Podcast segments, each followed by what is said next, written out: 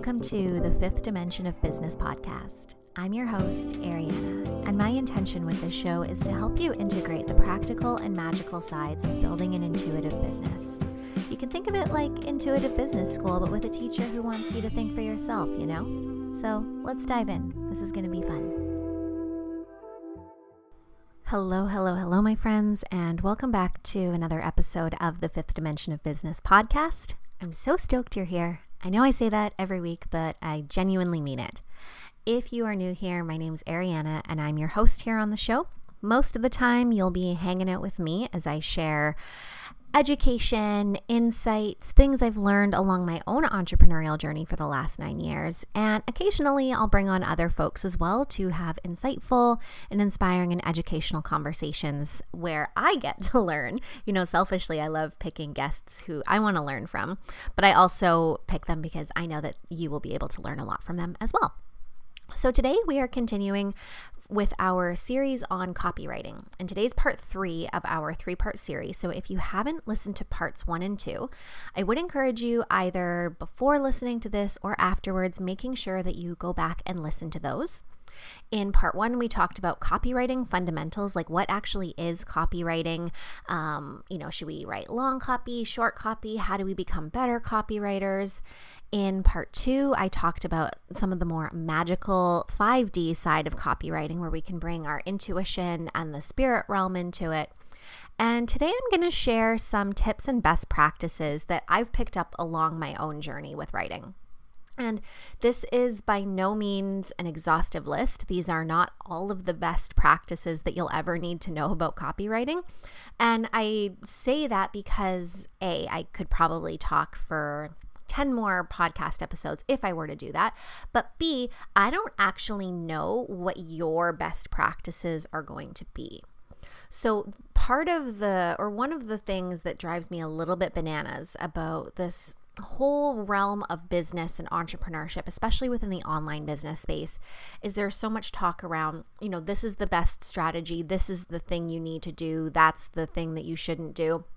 And none of this takes into consideration the unique energetic blueprint of the person who is actually doing the marketing and running the business.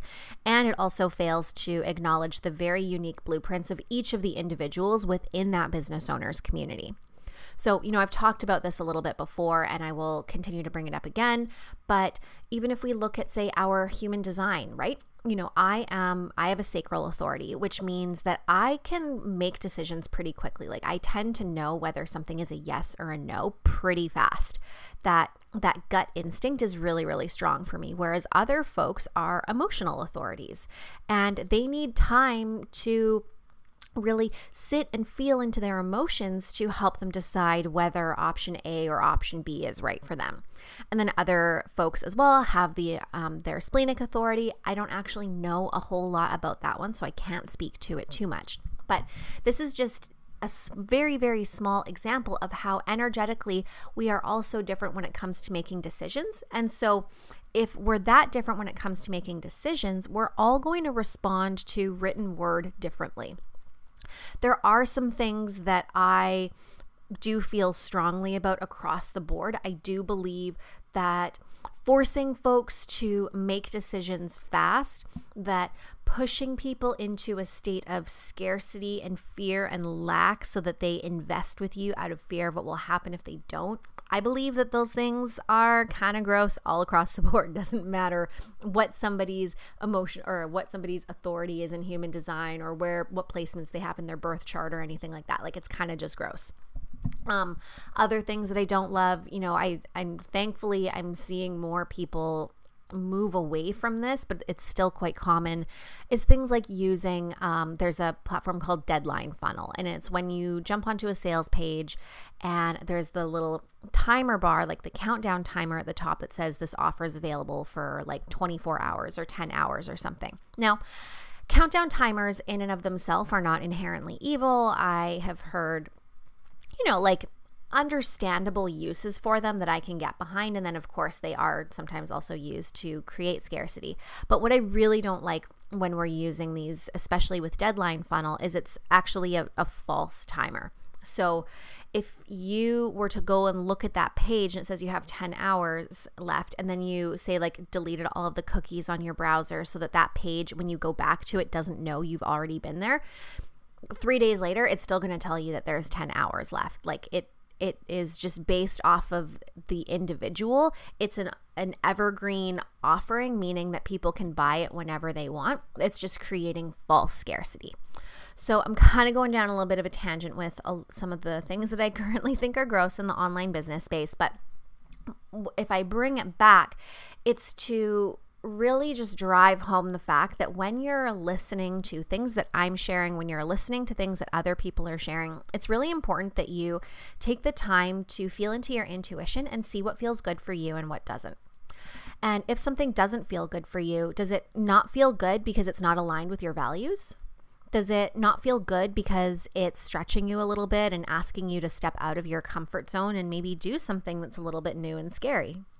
The latter is probably a good sign. It's it's an opportunity to work through or with something within ourselves to create some healing, some growth, some expansion. But if something is genuinely not aligned with your values, amazing. You don't have to do it. So if there's anything that I talk about today where you're like, mm, no thanks, cool. I'm not telling you that this is exactly what you have to do in order to be a successful copywriter or writer in general. So, this is kind of really tied into my first tip is is around using discernment around which tips and best practices to actually implement. So, I encourage you to learn from a variety of sources um, you know, read some. I last in the last episode or the first one, I talked about um, reading some different copywriting books or reading some blogs, listening to some podcasts, looking and seeing what other folks are doing, what resonates, what doesn't, and going into a little bit of self inquiry around why these things resonate and why they don't when you're interacting with somebody's business and something that they're writing makes you feel expansive, why did that make you feel expansive? if something that they're writing makes you feel uh, triggered or contractive, why did it trigger you? Why does it make you feel contractive?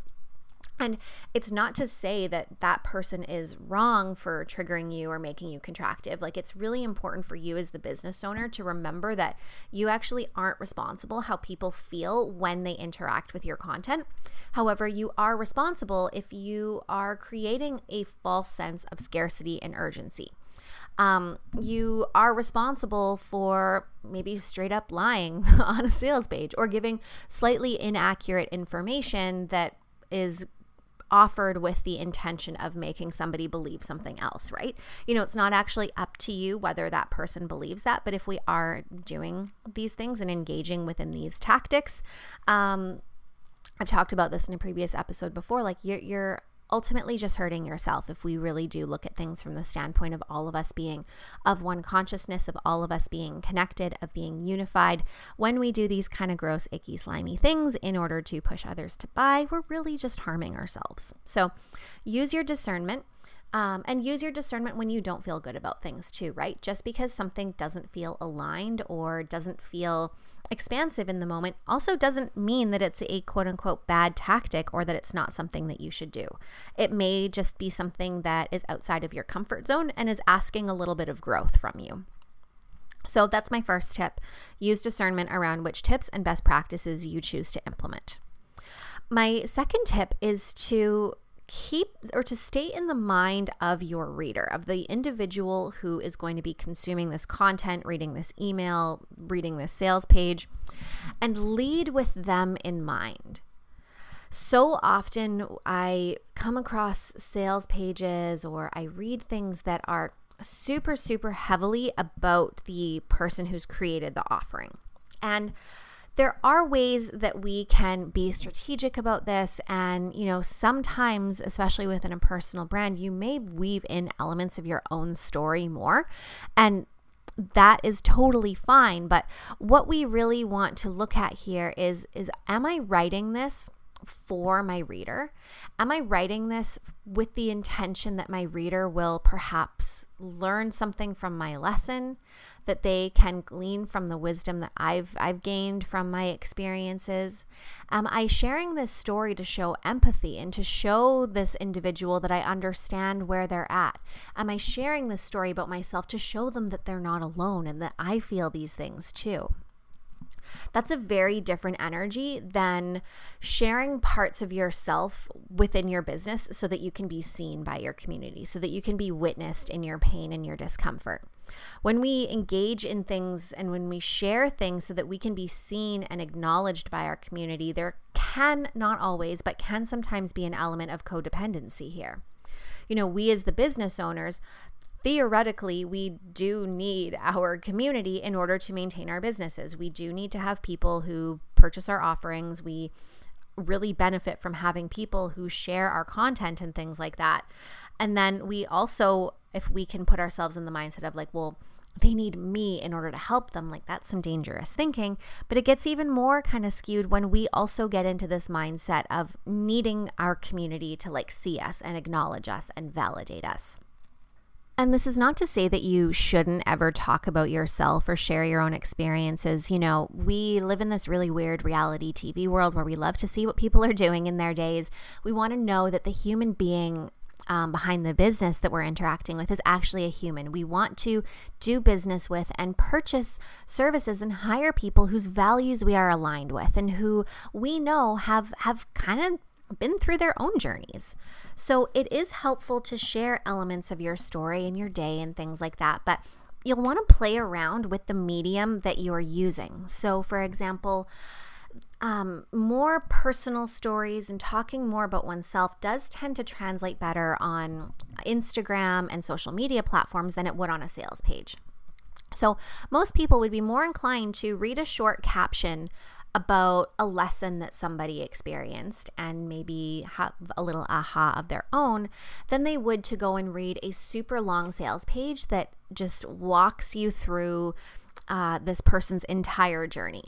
So, you know, I wouldn't put on a sales page, I wouldn't talk about how I was bullied in high school and then go into all the details around that and then go into all of the details around getting sober and then all of the details around becoming a mom. Like all of these things are relevant and I may actually use all of those details across multiple different pieces of content or different channels.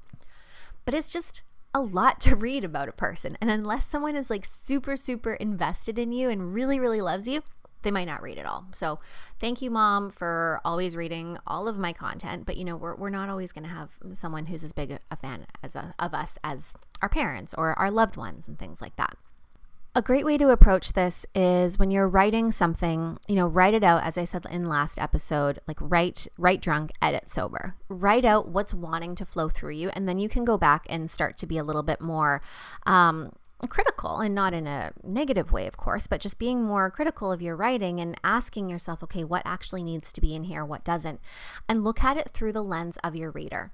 Pretend that you are your reader and ask, okay, what is in it for me? What is your reader gaining from this? Is this something that they can learn from your experiences? Will they feel inspired? Are you hoping to help them feel seen? Or are you doing this so that you'll feel seen? So that you'll feel acknowledged. And if so, it's up to you to decide what you end up doing with that. You don't have to not share that piece of content, but it is important to maybe take note if you are constantly putting out things so that you're feeling seen and feeling acknowledged and validated, and it's kind of less about actually supporting and inspiring and creating spaces for your community to be seen we may want to relook at the strategy. And, you know, if you have a full client list and things are going well, doing things the way you're doing, then whatever, ignore me. But if you're finding that you're not really gaining the traction and people are maybe engaging with your content but never actually signing up for your offers and things like that, you may just want to reevaluate the ways in which you share personal parts of your life.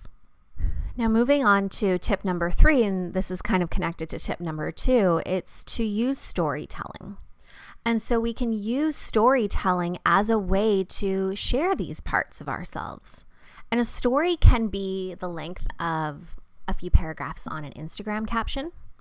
A story can be a few sentences, or a story could be a full on story. But something that I encourage all of my clients and students to do is to really become a master of the art of storytelling. It is so much more interesting to present information in the form of a story than it is to simply tell somebody something. So, this is an example that's top of mind. I use it with the nutrition students that I teach, and I tell them that you could tell people that even if something is labeled as organic sugar, it's still sugar and it still is going to have the same impact on your blood sugar. Like you could just straight up say that, and that is fine and that is helpful information to know. Or you could tell a story. And I personally, when I'm in Whole Foods, I always like to joke when I'm looking at the cookies and stuff, whoever I'm with, I say, I'm reading the ingredients and I'm like, oh, well, you know, it's it's from Whole Foods, so it's healthy, right? And I'm obviously joking, but I always tell my nutrition students, like, you know, if you were walking past me in the grocery store and if you overheard me say that, that could become an amazing piece of content. You could go home and you could write an Instagram caption about how you were minding your own business in Whole Foods when you saw this girl get really excited about these sugar laden cookies that are apparently healthy because they're from Whole Foods. And then you could go into why sugar is still going to have the same impact on your bloodstream, regardless of whether it's organic or not, or from whole foods or not. We can use storytelling as a means to share parts of our experience, to share the the conflict or the tension and how we came to the resolution and then share what the lesson was in the hopes that our readers can also learn something from our own experiences and our own lessons. Storytelling is so powerful because once upon a time, ha ha ha, started as a story, but really, once upon a time, our ancestors, they used to sit in circles. They used to share important teachings through stories. They used to connect with one another through storytelling. And we have lost that kind of connection. Our our current modern day campfires really are our digital realms. It's the places where we share information, whether it's through podcasts or blogs or social media. And if we can begin to witness and utilize these platforms as our digital campfires, we can actually create a lot more connection and community through storytelling, through showing up authentically, and through using these mechanisms that people for thousands of years have been using to connect with one another.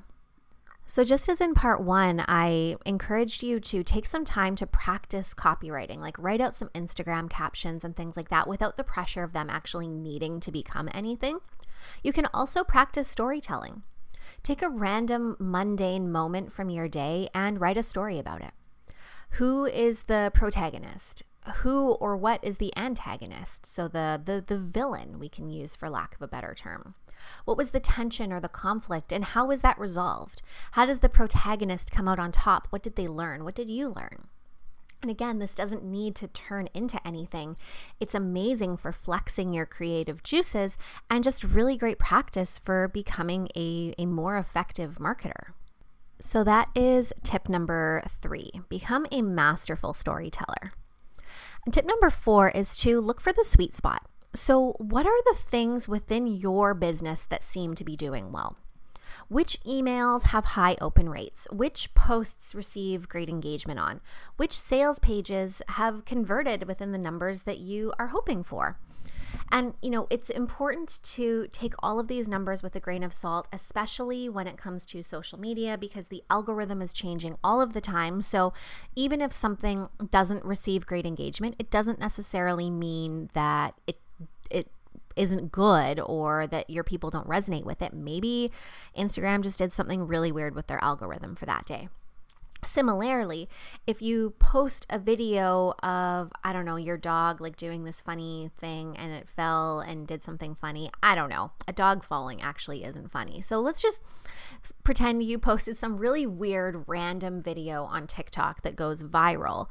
It also doesn't necessarily mean that your business has to be based off of this thing that went viral there's this woman who I really love following. Uh, her name is Ksenia Brief, and she talks a lot about um, like quantum business and things like that. And her TikTok blew up when she posted a video of an alpaca. I think it was like an alpaca that was talking, or it was a llama or something. I don't know. It was this random animal near her tiny home in the woods. And she posted that video. It went super, super viral, but it doesn't mean then that she had to go and make a business off of um, llama videos or alpaca videos. You know, so we want to always take these numbers with a grain of salt, but what we can do is we can look at the things that give us a good indicator that they are resonating with people, whether that's a great open rate or good engagement, things like that. And then we can also look at what felt really, really great to create. So where did I feel like I had something really impactful to say? What flew what flowed out of me? What felt just so easy to create? What felt like like it was just so aligned and something that I really wanted to be sharing. And the sweet spot is where there is overlap between the things that resonate with your community and the things that felt really good to create. So, when you have a look at that and you can start to identify what's resonating both with your community and with you, maybe just do more of that. You know, if it's really easy and if it's feeling good and if your people are liking it, then why not do that rather than try to do all of the other things that online business experts say you should be doing, but maybe actually aren't an energetic match for you and your community? My next tip, I think we're at tip number five, is to have an intention. So, with whatever it is that you're creating and sharing, what is your intention? We talked about this a little bit in the last episode around infusing the actual intention, like using your your magic and your medicine to infuse that intention into what you're creating. But it's also really important that just on a practical level that you you know why you're sharing this thing or why you're writing this thing. Like what do you want them to do? Do you want someone to buy something from you as a result of reading this? Do you want them to respond to your email? Do you want them to book a free call? Do you want them to see themselves in your story or learn something? Intentionality is so powerful, like we talked about last week, from that magical standpoint, but also just from being clear on what it is that you're doing, knowing why you're doing what you're doing. I encourage you to bring intention into every single thing that you're doing, not just in your copywriting, not just in your business, but in your day to day. You know, it doesn't mean that we have to always be doing things that are productive or moving ourselves forward, but you know, for example, like when I'm laying on the couch watching Keeping Up with the Kardashians, I'm doing that because I'm being intentional about wanting to give my brain some kind of mindless time. When I'm going on a little scroll on social media, I'm still working at this, but I really am trying to be intentional and to just reiterate to myself, I'm doing this because I want to be mindless, or I'm doing this because I want to see what my friends are up to. When we can bring intention into every single thing that we do, it can make it so that those days where we're like, wow, this whole day went by and I have no idea what I even did, you're much more present. You know what you're doing, you know why you're doing it, and it allows you to move closer to that which you desire. So there can be an element of greater productivity within it, but not necessarily because we're just hustling all the time.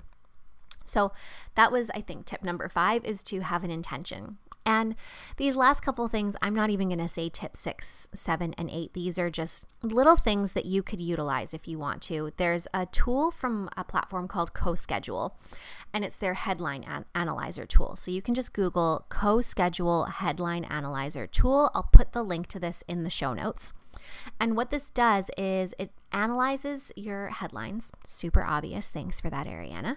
But um, it analyzes them and then rates them and tells you why they've rated them the way that they have. So it's actually really helpful to learn about um, active voice versus passive voice. It's helpful to see when you're using kind of more basic words or when you're using stronger feeling words. Like it'll tell you how many unusual words are in there. It'll tell you um, if there's maybe too much punctuation or not enough. And you can try out different iterations of that same headline within that tool. So, way back in the day, I used to run every single email subject line through the headline analyzer tool. And I would continue to refine and tweak and change until I got a better score on that. Like it'll give you like a green score, a yellow score, or a red score. And so green green means go. So I would keep tweaking it until I got to that green. And I don't do that anymore. I actually haven't used this in a really long time. So I actually really hope that it's still around. I should have checked before. Um, however, this is something that was really, really helpful for me in learning the rules so that even though now most of the time I break a lot of the rules when it comes to writing email subject lines and things like that, I know what rules I'm breaking and I can be conscious of of when things maybe don't get opened as much or if I'm not getting responses, things aren't resonating, I know kind of where I may be breaking down and where I can go and make some shifts. So that's the CoSchedule Headline Analyzer tool. There's another platform called Grammarly. So Grammarly, G R A M M A R L Y. And Grammarly is really helpful for picking up little grammar mistakes, um, spelling errors, things like that. It's a plugin that you can add onto Google Chrome, and I really love using this just because oftentimes what happens is that when we write something, if we're writing fast, obviously we're going to miss it. And even if we go back and proofread, sometimes our brains will read it in the way that they intend to see it, even if it's not actually the way it's written. So I might skip a few words. I often will do this. I'll miss a word here and there. And when I go back and proofread, I will still read it as though the word is there because my brain wanted it to be there. So Grammarly can help you with these little things. And then in addition to that, you can also go through and read it out loud. So read read your piece of content in the way that you hope that it would be received. Read it slowly read it um, diligently so that you have a better opportunity of catching those little grammar slip ups and words that may be missed but also so you can see how it feels to to receive that how it feels to to hear the resonance of your words. And if it's something that you're like mm, damn i am good uh, that is definitely something to share and if upon reading it back, something feels a little flat, it doesn't feel great, um, then go back in and tweak it. So, you know, with these things, again, with grammar, we don't always have to follow proper grammar. If we did, our writing would actually be kind of boring and kind of stuffy. We don't always have to have super proper um, headlines. You know, for me, I'm I'm quite repetitive. There's like a cadence that I like to bring into my writing of I'll often write in threes. So I may say something like, um, what's an example of this?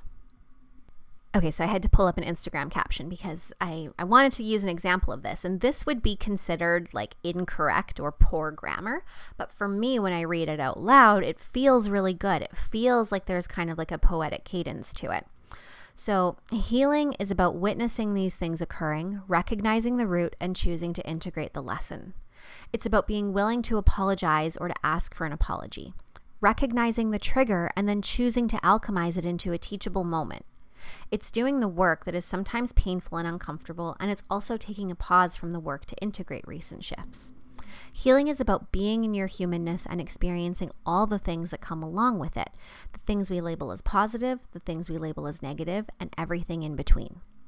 So there's there's kind of repetitive sentence structures one by one. There's very long sentences. I use a lot of punctuation and brackets and em dashes and things like that to allow my sentences to be as wordy as I naturally am. But that's because that's how I want to write. That's how my voice wants to be manifested through my written word. So go and learn some of the rules of copywriting, learn some of the rules of grammar, and then go and break them. Break them and, and create your own rules and your own formulas for how you want to write, for how you want your words to be expressed, and for how you want people to feel when they consume what you have to share. So, my friend, I hope that today's episode was helpful. I hope that you picked up a few little tips and tricks and ways that you can become an even more skillful writer than you already are. Like I said at the start of this episode, if you haven't listened to episodes one and two, where I share, or sorry, parts one and two of this series, where I share more about copywriting and kind of like the more magical side, be sure to go back and listen. As always, if you enjoyed this episode, if it was of value to you, please consider sharing it with a friend or on your Instagram stories. It's incredibly helpful to me. I appreciate you so much. I am so grateful that I get to share this information with you, and I will be back with you next week. We have one more episode, um, c- kind of continuing with this theme of content creation, not specifically about copywriting, but we're going to talk a little bit about efficiency when it comes to content creation. So it's going to be a good one. Be sure to check back in, and I will see you next week, my friend.